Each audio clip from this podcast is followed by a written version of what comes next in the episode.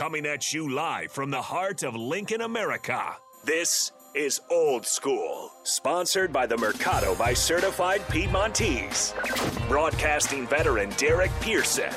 When you find something that moves them, that makes them smile, celebrate it. That's your task, that's your superpower. Nebraska Football Hall of Famer Jay Foreman. Rifles a pass, it was tipped, it's picked off by Foreman. He's at the 15, 10, 5, he'll score!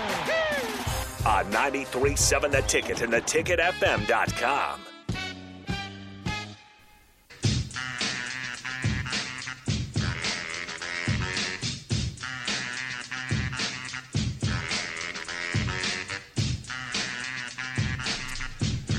What up, old school? The original old school. Jay Foreman, DP. Bach on the ones and twos, stepping in, stepping into the AM like he was third base. Old, old school brought to you by the Mercado Certified Piedmontese. Special ingredients located at uh, 84th and Havelock. Every type of meat, every type of cut. We are back after kind of a two week hiatus with the high school, uh, girls' high school state championship basketball and boys state championship basketball as well. We are back. A lot going on. Good job, Um, man. By what- the way, good good job, bro. Oh, appreciate it. Appreciate it. Uh, you know, it was good. Nick, Nick, and uh, it was good, man. It was, uh, you know, it was good, exciting, good basketball. That's which is always fun, exciting uh, basketball, and uh, what you know. You feel you feel great for those you know kids just to get opportunity to play. You know, on the big stage, on that big court. You know, you never. That's a life changing. You know, opportunity for them all. You know, with the you know whether it's a small town that comes and you know they travel well. Um, you know, when you think of like Platteview, you know, they seems like they brought everybody, Ashland, Greenwood, and then you see some teams with some with some real uh, size. You know, it's like uh, you know, Skutt played P- Platteview in the Class B. I mean, Skutt went six nine across the front line. I was like, man, y'all like a y'all like a Big Ten team, man, and they could all run and jump, man. So whatever they put in the water, we need to kind of, you know, siphon that down here to some places down in Lincoln. But uh, yeah, it was a good time, good turnout. The N- uh, NSA or NSAA uh, did a really good job. Um, refs were good. Everything was good. It seemed like to me, basketball was good. I mean, obviously there were some blowouts, but I think that was the circumstances. I do think it's going to change. You know, to be honest with you, especially in Class B, um, with the shot clock, hopefully it gets voted in. I think that'll kind of actually, you know, help players. I actually really think when you think about it holistically, I think it'll actually help players get uh, noticed a little bit more because I think college recruiters, uh, when you say you know you're in Class B and you see you're a, you're not you don't have a shot clock, they kind of look down. Oh, you're just a Nebraska kid, and there's some really good players out there. And um, you know, as much as people talk about, um, you know, Nebraska football and local, I guess you know, 500 mile radius. Obviously, we'll get into DP here with the Bellevue West quarterback. You know, um, evaluating local kids. You know, I think the basketball programs uh, have done a good job, but you know, I think the local ones can do even better. When you know, you got UNL, Nebraska, Creighton. But even like Wayne State and those guys, they've all done a good job, but they can do an even better job because I think when you watch a lot of these players, um, I think with the emergence of AAU and club ball, I think that you know that you're you, you might be missing out on some players. But uh, you know, uh, the, the big news at noon, I guess, was uh, my man Danny K. Kaelin up there at Bellevue West committed to Mizzou. Dropped a bomb. Not really. I mean, I think you know for him, you know, for Nebraska fans, you know, obviously with Dylan Raiola, that's obviously the number one recruit, and so that you know that's the big hope and dream. And for him, he's got to do what's best for him. And you, all, I always tell kids, do what's best for you. And Missouri's a good spot. They got a young and upcoming coaching staff that you know did some good things. They've recruited well. It's close, you know, or close enough. Um, he's gonna get to play in the you know SEC, and he's protected in the sense of he knows where he's going, and he can kind of, you know, plan accordingly. I don't really think I I do think that it's not 100% closed. if- well, if I was gonna something I was gonna ask you, do you think this decision, this commitment affects Raiola's situation circumstance? No, I mean when you're he's a number. I mean I can't speak for him, but I mean if I'm the if I was the number one, you know, safety or linebacker or whatever, Mm-hmm. What what what anybody else does would never even affect me, even if they decide to go to that school. Because I, I look at it like this, man, and and and I only can go off personal experience, and I could talk about when I was thinking about going to the University of Miami and coming from Minnesota. Nobody down there was worried about me, even though I was a legacy. Um, So if I'm the number one recruit, I'm not worried about anybody else because I you, you got to know you're going to get more chances than anybody else. Period. a, a legitimate shot. Period. Point blank. Yeah. Whether it's at the first school you go to or in the transfer portal. So at the end of the day, you got to make the best decision for you, just like Danny Kaelin did, and you got to be happy for him. I think it. I think it's good for Nebraska when that happens.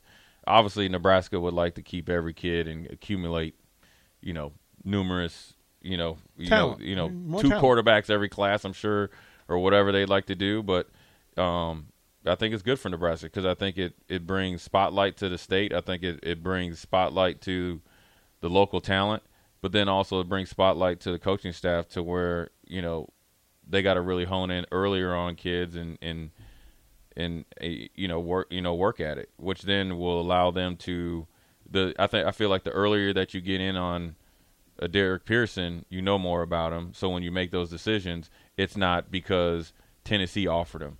You're offering him because you feel, regardless of who offered him, he's one. He fits your DNA or whatever you look for in whatever position, and you'll know that more than a team on the outside because of proximity. Yeah. You'll know more coaches. You'll know more, you know, people he played against. You'll know more um, coaches that have coached against him. You'll know if he plays another sport. You could, you know, you know, if say like you know like McMorris, you can watch him play basketball and learn a lot of lot about him as a football player. So you have more more chance, and I think that's why it's good. I, I mean, you know, ideally, you know, the Nebraska alum and everybody like him to come here, but yeah, I think it's it's something that um, not to be upset at because Nebraska, I think, offered him. Um, I mean, obviously, he knows the dynamics of it. You know, you can't be upset by it. Um, but then also, you know, you got to make sure he's got to make the best decision for him. It's not a situation like Flores where they didn't offer him, and then you know, I'm sure you know they kind of, you know, it's not like they went and told him that we're not recruiting. You know, Dylan Raiola, you know, his uncle's on the staff. His dad is in the Hall of Fame and up in the stadium. He's been here several times, and um, and so you know the timing of it. I don't know if that puts pressure on or anything like that. I think at the end of the day, the the the you know Dylan and those guys are going to do what's best for them, and you know Nebraska's got to recruit accordingly. Does it seem? I don't know that that the fact that it's Missouri, you like the program, so there is some. Well, they've done. I mean, they. I mean, within. I mean, like within reason. I mean, Okay, I don't. I don't. okay. I don't view Missouri as like an equal, but you know, just overall, they've they've you know had a lot of guys drafted, uh, mostly on the defensive side. Uh, the coach comes in with the offensive background from App State. He did okay, and you know he did good enough. In, you know, in his first year, kind of learning one how to recruit in that division. You know, putting his stamp on the program, kind of reevaluate, re uh, evaluating himself, calibrating, then starting fresh this year. Um, and he picked his quarterback. Um, I'm assuming you know Kaelin's going there with the assumption that they're not going to get any other quarterback. So now he's their number one recruit Which which is impressive, right? which which is what you what you want and um you know i mean it's so i like the you know the program's good you know what I, if i came if i had to pick between nebraska and missouri of course i'd pick nebraska not and that's even uh, being unbiased that was you my know. next question. I would Was pick- what is that? yeah I, mean but i but if i had to go to missouri you, you, you know what i'm saying i wouldn't it wouldn't be like oh i'm going to like podunk state i mean he's going to you know power five uh, up and coming uh, school that could really, you know, within if it, not like take off and dominate in there, but they could really make some noise. Um, when you think if they really try to hone in on uh, recruiting, you know, the Missouri areas and stuff like that, and then they're able to, you know, I- increase their their width, their landscape, be, you know, being associated with the SEC. Uh, you can do it And if they got their quarterback of the future. You know, they're- those coaches, those coaches down there are pretty excited. is is it a loss for Nebraska or is it just? I don't know if it's a loss. You don't. You won't know if it's a loss until he starts playing. Um, and that's the Zane Flores as well. Um, now I would probably say if there's anything more thing a loss for Zane Flores because Nebraska never made an effort to recruit him for so long. And then Mickey, you know, tried to redo it, and that by that time, you know, the damn, you know, you're cleaning up somebody else's dookie. So, so that's more of a loss versus, you know, the dynamics. Everybody's in the kind of you know waiting area and he made a decision because he felt comfortable down there. I don't think it's a loss. I just think it's just part of recruiting, and it's not. It's not the first. It's not the last. It's going to be. and and and it's interesting to hear you talk about it because your perspective on it is a scouting, recruiting, player, coach Right. advancement. On your scale of one to ten, where would you put this young man? Oh, he's got some skill. I mean, I know a little bit more about him just because you know he plays for Warren Academy. Well, that's why we're summer. asking you. That's Um, why. I like his mindset. You know, I think he's you know he's legit. You know, close to six three. He's got good arm on him. Got you know nice little moxie and stuff on him, and he's put up big numbers. Um, so you know, I don't know. I guess I don't know seven eight. I guess I don't really. You know, he's a good Well, it's the. Jay Foreman Yeah, stamp of think- approval. Yeah, I think It- he's, a good- I think he's a legit Power Five quarterback. Yeah. yeah. I mean, I think it's now wh- where he ends up on that scale depends on a lot of stuff. What kind of, can- how he develops, deals with adversity, continues to get better, keeps a good even you know head on his shoulders, and then the biggest thing that people don't talk about, even if you're talking about Dylan Raiola, you could talk about any offensive or any like offensive player. What's around him? Is the offensive line good? Is it legit one or you know at least two running backs? Does he have a one A receiver and another receiver? Does he have a tight end? Does the schematics and the coaching style fit him in order for him to be successful? Those are things that you can go get every top recruit in the best recruiting class out there, we've seen it with Texas A&M, right? And if you don't match that up with the with the guys you bring in, and both you know really do some background checks, you're you're gonna have to you're gonna be sitting there. You know, obviously you got a big buyout, so you got a little bit of you know armor if you're you're Jimbo Fisher, but you got egg on your face because you overextended yourself and spent in NIL, and you were definitely in the negative on, on your return on investment. how I don't know. I- I guess the question would be how comfortable are you in your knowledge of the NIL process, like how it actually works? Because I think I don't think anybody knows. that well, that's uh, like I felt weird that I didn't, I, I I couldn't think answer. I think nobody. I think people. Some people do it some way. Some people do another. I I do know a few places that do it right. I think that they have NIL, NIL collectives. They have people that advise them that look at the player, so they don't have to put the coaches at harm as far as asking them what they think.